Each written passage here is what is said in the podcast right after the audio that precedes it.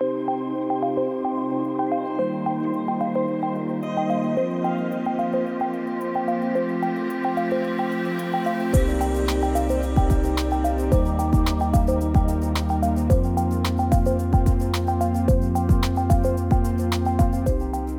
mindenkit az AJTK Podcast első tesztadásában. Pálmai Zsolt vagyok, transatlanti kapcsolatok referensként dolgozom a Tudásközpontnál, és én leszek a podcast műsorvezetője. Terveink szerint nagyjából havonta fogunk jelentkezni egy adással, amelyben az adott ország vagy régió aktuális bel- és külpolitikai kérdéseiről beszélgetünk belsős és külsős kollégákkal. Ezek néha kapcsolódni fognak a különböző ajt programokhoz és kutatásokhoz, néha pedig arra fogjuk használni ezt a platformot, hogy általunk egyéb módon fel nem dolgozott kérdésekben is véleményt mondjunk, elemezzünk. Első adásunk témája pont ilyen lesz. Az elmúlt hetekben történt egy sor fontos, hogy legalábbis ezen a ponton fontosnak tűnő dolog Donald Trump körül, amelyeket úgy gondoltuk jó lenne kibeszélni, mert az épp aktuális elnöki botrány, bármennyire is elkapott ez a szó az elmúlt három évben, egy új kategóriát képvisel. Először azonban vegyünk át néhány lényeges alapvető tényt a Trump körül kialakult helyzetről.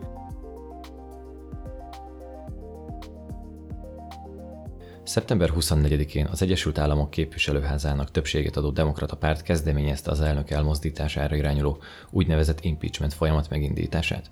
A fő indoklás szerint Trump visszaélt hatalmával, amikor egy július 25-i Volodymyr Zelenszky ukrán elnökkel folytatott telefonbeszélgetés során attól tette függővé az Ukrajna számára a kongresszus által megszavazott közel 400 millió dollárnyi támogatás folyósítását, hogy Zelenszky hajlandó-e korrupciós nyomozást kezdeményezni egy olyan korábbi ügyben, amelyben Trump jelenlegi legfőbb demokrata riválisa, Joe Biden volt elnök és fia, Hunter Biden is érintettek voltak. Ezzel a vád szerint Trump gyakorlatilag egy politikai szívességre, a 2020-as választásokba való beavatkozásra kérte ukrán kollégáját, mégpedig egy olyan quid pro quo ajánlattal, amelyben nemzetbiztonsági kérdést képező katonai támogatást használt fel eszközként. Trump ragaszkodik hozzá, hogy kizárólag a korrupció ellen kívánt fellépni, ugyanakkor a hívásban név szerint utalta volt alelnökre és fiára, akik részéről a korábbi vizsgálatok semmilyen szabálytalanságot nem állapítottak meg. Az ügy akkor került a nyilvánosság elé, amikor a CIA egyik alkalmazottja hivatalos levélben aggájait fejezte ki a telefonhívásban elhangzottakkal kapcsolatban, majd a kongresszus szeptember 26-án nyilvánosságra hozta a levelet. A máig ismeretlen bejelentő levele óta számos további amerikai tisztviselő osztotta meg hasonló kifogásait a július 25-i telefonhívással kapcsolatban. A trump szembeni impeachment eljárás várhatóan a harmadik lesz az ország történetében, amely eljut az elnök elmozdításáról szóló szenátusi szavazásig. A folyamat következő szakaszában a képviselőház hírszerzési bizottsága nyilvános meghallgatásokat tart az ügyben, majd benyújt egy zárójelentést, mely alapján az igazságügyi bizottság összeállítja, és demokrata többsége miatt várhatóan megszavazza az úgynevezett impeachment cikkelyeket. Ezekről utána a ház szavaz, majd amennyiben a többség megindítja a formális impeachmentet, utolsó lépésként a szenátusban kerül sor a tárgyalásra, mely végén a százfős testület dönti el, hogy elmozdítja a helyéről az elnököt. Mivel ehhez a szenátorok kétharmadának szavazata szükséges, és a szenátust jelenleg 45 demokrata, két független, de a demokratákkal szavazó és 53 republikánus szenátor alkotja, 20 republikánus szavazatra lenne szükség az elnök leváltásához. 1868-ban Andrew Johnson elnöknek egy szavazat mentette meg az elnökségét, míg 1998-ban Bill Clinton mögött már teljesen összezártak a demokraták.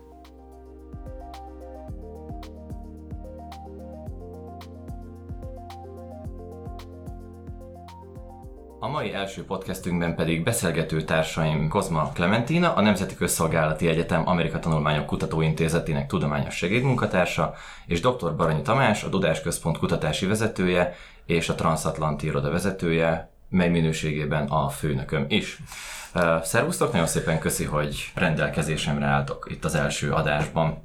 Az első kérdésem az lenne, hogy amikor Trump hivatalba lépése előtt kérdeztek titeket, hogy na most akkor mi lesz, akkor mik voltak azok a fő pontok, amiket kiemeltetek? Kezdem én. Tulajdonképpen már az elnökválasztási kampányban is mondtam, hogy két olyan jelölt áll szemben egymással, olyan jelölt állt szemben egymással 2016-os választás során, hogy akármelyiket választották volna meg, mind a, mind a két esetben egy nagyon gyenge elnökkel kellene számolnunk. Különböző okokból, de mind a ketten nagyon megosztó személyiségek voltak, és tulajdonképpen az is fölmerült, hogy, hogy hogy szélesebb politikai program keretében tulajdonképpen csak egy mellékvágány számunkra az elnökválasztás, és, és mindez azt vetített előre, különösen az, hogy mind a kettőnek hatalmas elutasítottsága volt az ellentáborban, tehát semmi esélye nem volt, semmiféle, semmiféle koalícióépítésnek, mármint társadalmi koalícióépítésnek, semmiféle esélye nem volt békülékeny hang nem megütésének, ezért gyakorlatilag, ha egy jóslatom volt, ha lehet jóslatnak nevezni az ilyesmit, az az, hogy állandósulni fog a politikai megosztottsága a társadalomnak, tovább fog polarizálódni az egész, viszont az Egyesült Államok egy gyenge végrehajtó hatalmat fog kapni, ami nagyban hátráltatni fogja a stratégiai fontosságú feladatokat, amik előtt igenis az Egyesült Államok áll, ami, amivel szembe kell nézni. Klemi, amikor neked kellett megnyilvánulni Trumpról még Trump székfoglalása előtt, akkor mik voltak a jóslataid? Köszönöm a meghívást én is. Én csatlakoztam ahhoz a táborhoz, akik kételkedtek abban, hogy Trump fog nyerni az elnök választáson, hiszen számunkra egy ismeretlen alakként tűnt fel a választás során. Maga a republikánus pártnak a képviselet színében is úgy indult el, hogy kételjek voltak a Trump a személyével kapcsolatban, hogy ő igazán republikánus-e, mint egy nagyon jól befutó üzletember, igenis hírneves az Egyesült Államokban, és Európa szerte is, mivel különböző üzleti kötelékei vannak a, a világszerte. Így, így kétséges volt számomra is, hogy ő hogyan tudja megnyerni az amerikai állampolgárokat. De úgy tűnik, hogy egy olyan hosszú évtizedes válságban volt maga az amerikai politika, és annyira nem tudtak ezek a pártok kiállítani erős képviselőket, hogy Trump könnyedén tudta megnyerni. Egyrészt a republikánus párton belül is az elnök jelölti pozíciót, másrészt a választás során is. Meglepetésként ért. És uh, voltak esetleg olyan kérdések, hogy kitől a harmadik világháború? Ez egy konkrét kérdés volt, amit én kaptam. Uh, vagy hogy akkor Amerika most teljesen bezárkózik, és nem vállal különösebben vezető szerepet a globális politikában. Trump elég határozottan jelentette ki már legelső alkalommal, ahogy hivatalba lépett, hogy mik az elképzelései a globális politikával kapcsolatban, és hogy kik azok, akiket ő szó szerint ellenfélnek definiál. A, az új nemzetbiztonsági stratégia ezt konkrétan nevesítette is, hogy Kína, Oroszország és a az úgynevezett latorállamok, mint Irán és Észak-Korea kifejezetten biztonsági kockázatot jelentenek, fenyegetést az Egyesült Államoknak és tágabb értelemben a stratégiai partnerei számára. Így ő egy elég asszertív politikát folytat globális szinten, és um, sokakban felmerülhetett ez a kérdés, hogy kitör egy harmadik világháború, mivel nem, um, nem riadt vissza el Trump elnök attól, hogy akár fegyveres beavatkozással vagy komolyabb szankciókkal fenyegetőzzön. Van egy ilyen érzésünk is a Trump adminisztráció kormányzásával, hogy, hogy ugye volt egy, tehát megválasztása óta kezdettől fogva azért volt egy hatalmas sajtó háttere annak, hogy ez annyira tragikus lesz az az elnökség, ami Amerika számára gyakorlatilag visszafordíthatatlan károkat fog jelenteni, és ez tulajdonképpen a mai napig kitart sok, sok fórumon, és közben az, hogy a világ vége elmaradt. Tehát uh, ugyan azt látjuk, hogy itt azért rengeteg a mellélépés és rengeteg a hiba Amerikát, Amerika vezető szerepe azért köszönni szépen jól van, és uh, tulajdonképpen az Egyesült Államok uh, gazdasága is uh, jól van. Uh, az más kérdés, hogy sokszor lehezen követhető, hogy éppen milyen külpolitikát visz a globális hegemon, de erről majd később. Ha már említettétek az asszertivitást és az esetleges mellélépéseket, akkor, ahogy bevezetőmben is utaltam arra, most éppen egy elég méretes mellélépésnek issza a levét az elnök. Meg vagytok lepve? Nem. Nem. Nem. Ti hogy értékelitek egyébként? Most Klemi téged kérdezlek először mi történt valójában, mi az, ami körül forog ez az egész. Tehát úgy beszélünk ugye konkrétan a telefonhívásról az ukrán elnök és az amerikai elnök között. Te hogyan értékelni, ha most teljesen függetleníted magad attól, hogy milyen narratívák jöttek ki a sajtóban, azt a leíratot megnézve, számodra mit kommunikál az a beszélgetés, és különösen Trumpnak a mondandója? Számomra a kézirat alapján azt tűnik fel, hogy, hogy egyrészt gratulál Trump Zelenszkinek a sikeres választás kapcsán, és egy nagyon meleg hangvételű beszélgetést folytat az ukrán elnökkel. Ugyanakkor egy, egy olyan dologgal kapcsolatban kéri a segítségét, amely inkább saját számára nyújtott volna információkat. Mi volt az első benyomásod, amikor elolvastam, amikor kijött ez a hír? Nekem személy szerint az volt, hogy ez most kicsit más. Ez nem olyan, mint az eddigi botrányok, ez sokkal kevésbé értelmezés kérdése, bár még mindig elég nagy teret ad arra, hogy más narratívákat szőjünk belőle, de ez nekem egy kicsit más minőséget és, és mértéket képvisel. Én úgy látom, hogy egy alkupozícióval kapcsolatban vonják felelősségre az elnököt, mert államok között valamit valamiért, ugye maga a quid pro quo elv is ezen alapszik, hogy valamit valamiért történik csere. Na most... Van bármelyik őtöknek bármi fenntartása azzal a kijelentéssel kapcsolatban, hogy itt azért tényleg megvalósult egy quid pro quo, vagy legalábbis annak az ígérete Trump részéről? Nekem egy kicsi van. Nekem nincs. Nekem egy kicsi van, de a dolog módszertani, vagy, vagy nem is tudom, tehát arról van szó. Tisztánlátás véget, nem az a kérdés, hogy oké-e adott esetben nem, államok közötti alkuk esetén ilyen ajánlatokat tenni, hanem hogy ez esetben volt. Világos az a kérdés, hogy az a kérdés, hogy egy ilyen beszélgetés mennyire lehet, mennyire lehet államok közötti ajánlattételként értelmezni. Tehát nekem ez, ezzel van igazából ebben a kijelentésben bajom. Az kicsit, hogy ez hangzik el, az, az mm, én nem gondolom, hogyha egy ilyesmi megtörténik, akkor, azt, akkor az csak egy telefonbeszélgetésen múlna. És a harmadik pedig az, hogy nem tudom, mennyire lehet azonosítani az államoknak a politikai alkuját azzal, hogy, hogy mit beszélnek. Egyébként a gratulációs telefonbeszélgetésben, tehát hogy az egésznek az apropója is egy kicsit más még egyszer hangsúlyozom, hogy ezt bizonyos kötekedés a részemről egyébként. Tehát azért vagyunk itt. Tehát, hogy igen, tehát csak azért azt kérdezted, hogy van-e bármi föntartásom.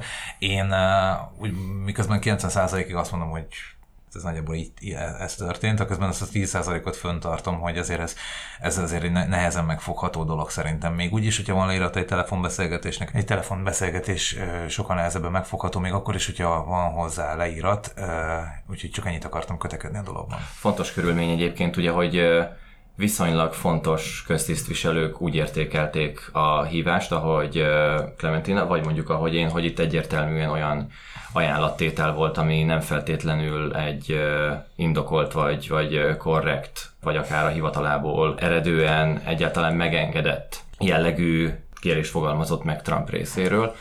Ugye legutóbb egy Windman nevű Ukrajnával kapcsolatos területen működő fehérházi alkalmazottról derült ki, hogy megtett megfelelő panasztételt azzal kapcsolatban, hogy itt nem feltétlenül korrekt dolog politikai elő, előnyt keresni egy olyan kérdésben, amely elég egy, egyenesen összeköthető az amerikai nemzetbiztonsági és külpolitikai érdekekkel. Kérdés továbbra is áll, hogy mi volt a benyomásotok? Ez most már az a dolog, ami tényleg esetleg elviheti Trumpnak az elnökségét, vagy Igen, én megúszza? Első körben egyébként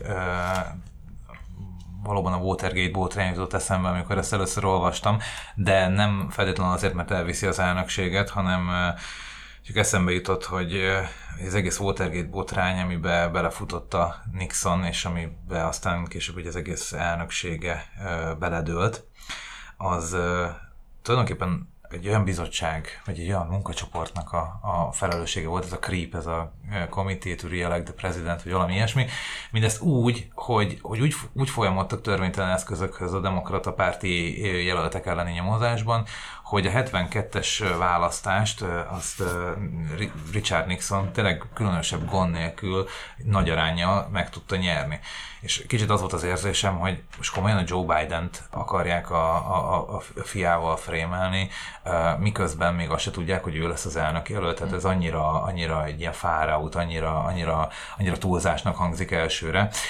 Úgyhogy nekem valóban a Watergate botrány jutott eszembe, de alapvetően ettől. Én azt gondolom, hogy ez, ez potenciálisan nagyon veszélyes lehet a Trumpra, de ugyanakkor nagyon nagy lehetőséget is rejt magában, mert tulajdonképpen még mindig kizárólag ő tematizálja az amerikai belpolitikát, és ez számára a 2020-as választásokon akár még nagyon jól is jöhet. Lemi, szerinted jól kijöhet ebből Trump? abból a szempontból megfogható, hogy ő úgy kérte az ukrán elnököt, hogy folytasson nyomozást Joe Biden ellen um, Ukrajnában korrupciós ügyekkel kapcsolatban, hogy nem kérte ki az amerikai főügyésznek ezzel kapcsolatban a véleményét. És innentől kezdve egy ilyen egyoldalú cselekvésnek számít az elnök részéről, ami meggondolatlanságra utal, és ebből a szempontból talán igen, támadható Trump, és és meghurcolható, viszont úgy gondolom, hogy hiába szavazta meg a képviselőház 232 196 arányban az impeachment eljárás Trump ellen, a szenátuson nem fog átmenni, ami republikánus többségű egy Trump elnök megbuktatása, még akkor is, hogy tehát egy ilyen ügyért nem. Hogyha megpróbálnátok valahogy ebből Trump és a kampánystábja a helyében egy pozitív dolgot spinelni, akkor hogyan állnátok hozzá? Ugye én azt látom, hogy kicsit keresik azt, hogy hogyan lehet ebből egy olyan sztorit kihozni, hogy hát persze, hogy csináltuk, mert ezt így is kell csinálni, de hogy annyira nem nagyon sikerül szigorúan ragaszkodni ehhez az üzenethez, hogy meggyőző legyen ezen a ponton. Szerintem ez akkor lehet nagyon meggyőző, hogyha csinálnak egy instaposztot arról, hogy a szenátusnak a határozatát, hogy hogy, hogy nem engedik át az impeachment eljárást, azt Trump kiszögezi a szobájának a falára, és mondjuk odaírják, hogy újra papíron van arról, hogy a demokraták hiába próbálnak meg politikai hullát csinálni belőlem. És én tulajdonképpen ezt fogom, vagy, vagy ezt, ezt tartanám valószínűnek, hogy, hogy egy, egy, egy döcögős, egy nem összejövő, vagy egy, egy, egy botrányba fulladó impeachment eljárás, az ezt a pozitív hozadékot hozhatja Trumpnak, hogy megint azt mutathatja, hogy nem véletlenül támadnak, azért, azért támadnak, mert túl jó vagyok, és azért nem sikerül, mert, mert túl jó vagyok, mert, mert, mert nem követtem el semmi törvénytelenséget, és minden, ami, minden, amit csinálok, az teljesen, teljesen vállalható, és a rendes ügymenet része. Tehát én alapvetően így frémelném, és ne feledjük, hogy most átnézhetjük itt a telefonbeszélgetés leíratát, meg, meg beszéltünk arról, hogy melyik, milyen magas tisztviselő pontosan mit mondott erről. Ez rémesen bonyolult egy átlagszavazónak, és szerintem nem is nagyon érdekli. Hogy úgy mondjam, Bill Clinton impeachment közeli története, az sokkal megragadhatóbb volt ebből a szempontból, mert egy bizonyos egy sokkal könnyebben elképzelhető, sokkal életszerűbb szituációhoz kapcsolódott, mint ez én, én nem vagyok benne biztos. Én mindenkivel, akivel találkoztam, és nagyon ki volt akadva ezen az ügyön, arra mindkét dolog volt jellemző. Nagyon belement az ügybe, tehát sokkal több időt szánt rá, mint akár, mint, mint, mint a legtöbb egyetemet végzett ember, akit ez érdekel.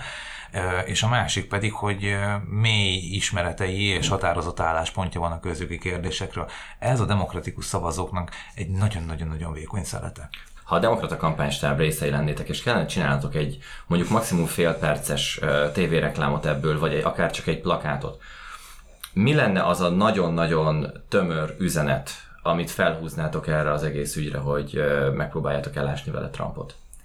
Én úgy gondolom, hogy a demokraták azt próbálják hangsúlyozni, hogy Trump információért cserébe tartott vissza pénzt, és csak akkor adja meg Ukrajnának, hogyha ő eleget tesz annak a kérésnek. Precedens nélküli egyébként más elnöktől ilyen húzás. És itt most nagyban hagyatkozom rá, Tomi, mint történész. Mert én gondolkodtam azon, hogy tudunk-e más elnökökről, akik mondjuk ilyen árnyék külpolitikát folytattak, amelyben nagy mértékben saját politikai értekeiket akarták érvényesíteni szemben a kimondott amerikai külpolitikai és biztonsági érdekekkel. Hát igen, ezt szerintem két dologa kell rögtön árnyalni. Az egyik az az, hogy, hogy amikor az elnök saját érdekei szemben mennek a kimondott explicit amerikai külpolitikai érdekekkel, az most azért egy kicsit más, mert mint korábban volt, mert korábban konszenzus volt a külpolitikában rendelkezésre áll ugye nemzetbiztonsági stratégia és egyéb elfogadott külpolitikai dokumentumok, ezek, ezek azért alapvetően nem voltak kritikátlanul elfogadva, meglehetősen hányavetén sikerültek sokszor. Tehát nem mondanám, hogy most van egy konszenzusos külpolitika, amivel szembe lehet menni, sőt, tulajdonképpen a külpolitika egy pont egy olyan terep, amin az adminisztráción belül is hatalmas szakadékok vannak. Ezt az árnyalást ezt csak azért teszem meg, hogy, hogy most szerintem egy kicsit más a, a lefektetett külpolitikai célokkal szembe menni az elnök saját érdekeinek. Ez egész más volt 1962-ben. Ugyanakkor én nem nagyon tudok olyanról, hogy, hogy, hogy az elnök saját politikai érdekei alapján járt volna el, Látok rá bármi esélyt, hogy ennek a végén Trumpot el fogják mozdítani a hivatalából? Azt látom az egész helyzetben, hogy egy nagyon jó média felületet biztosít a demokrata jelölteknek, ugyanakkor ezzel egy kicsit sikerült maguknak a demokratáknak, a főjelölt Joe Bidennek a népszerűségét egy kicsit csökkenteni. Én azt gondolom, hogy a Trump mögötti republikánus összezárás jelentős része abból fakad, hogy, hogy, hogy egy átlag republikánus szavazó és egy átlag republikánus pártag jobban, jobban tart a demokratáktól és a szocializmustól, mint, mint, mint attól, hogy hát az elnök úr hát egy kicsit azért egy extravagáns figura, és tudjuk jó, hogy hát mi se értünk egyet feltétlenül minden lépésével, de hát azt is tudjuk, hogy, hogy tisztességes figurák veszik körbe, nem, nem, nem ugye demokraták, amitől ugye sokkal jobban lehet tartani. Én eh, sokszor azt látom a republikánusokon, persze ez nagyon nem egy tudományos hozzáállás, hogy ezt látom rajtuk, de, de van egy ilyen érzésem, hogy, hogy ez sokaknak össze van szorítva néha a foga, amikor be kell állni egy, egy nagyon vitatott döntés mögé, és ez most még pont nem feltétlenül gond, pont azért, mert ez az egész retorika, meg ez az egész belpolitikai helyzet elfedi ezeket a törésvonalakat, de ha egyszer már Trump nem lesz, visszamegy már a lágóba, és ott hagyja a republikánus pártot Washingtonban, akkor nagyon jó kérdés, hogy mi lesz. Klemi, te hogyan látod a Trump, a republikánus párt és a republikánus szavazók által alkotott háromszöget? Szerintem ebben nagyon keményen szerepet játszik a társadalmi-gazdasági helyzete az Egyesült Államok állampolgárainak. Az elmúlt évtizedben a középosztály társadalmi helyzete csökkent, um, és Trump olyan ígéretekkel tudta megfogni az állampolgároknak egy részét, hogy gazdaságilag munkahelyeket teremt, beindítja a hazai kitermelésnek a fokozását, ugye ez főleg Pennsylvania, a keleti partvidék környékén sikerült maga irányába állítani a, a választópolgárokat, mivel rengeteg olyan ö, hagyományosan bányavidéknek mondható ö, terepen nyert Trump, ahol az emberek ugye munkát kerestek, elszegényedés volt, és olyan ígéretekkel állt elő, amiket amúgy most már úgy látszik, hogy sikerült is valamennyire teljesítenie. És milyen helyzetben hagyja ez magát a pártot szerinted? Trump után válságosban, mert nehezen fognak tudni kiállítani egy olyan új republikánus jelöltet, aki elég erős lesz ahhoz, hogy Trump nyomdokaiba lépjen. Milyen jellegű erőre gondolsz, amikor ezt mondod?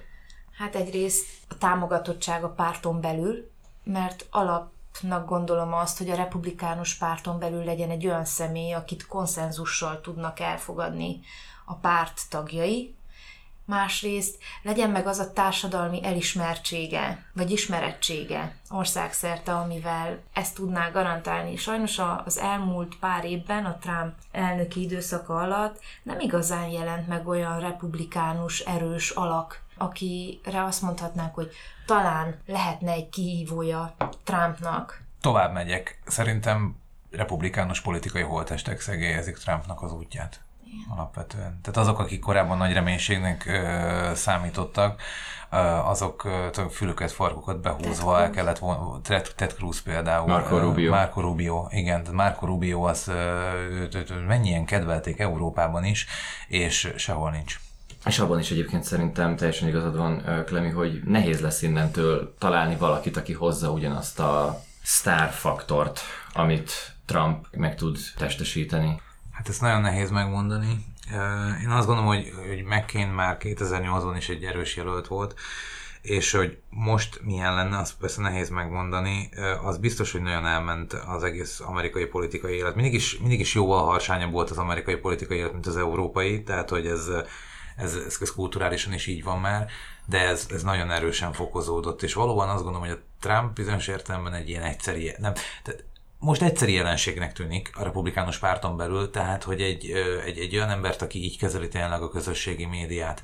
Nem biztos, hogy, nem biztos, hogy stratégiából, de az biztos, hogy nagyon-nagyon nagy hatással van a szavazótáborában, és nagyon erős mozgósító ö, faktort jelent számára nem azt látom, hogy, hogy, hogy a Márko Rubiók vennék alapot és elkezdenének erre menni, viszont azt gondolom, hogy mondjuk a következő évtizedes távlatban azt, azt valószínűleg tartom, hogy egyébként ez fokozódhat, és ha nem maguk a, maguk a szereplők csinálják, nem maguk a jelöltek, akkor, akkor ilyen lesz, a, akkor ilyen lesz a, a csapatuk, ezt a képet fogják nyomni róluk. Más kérdés, hogy ez nem lesz annyira autentikus minden esetben, mint itt.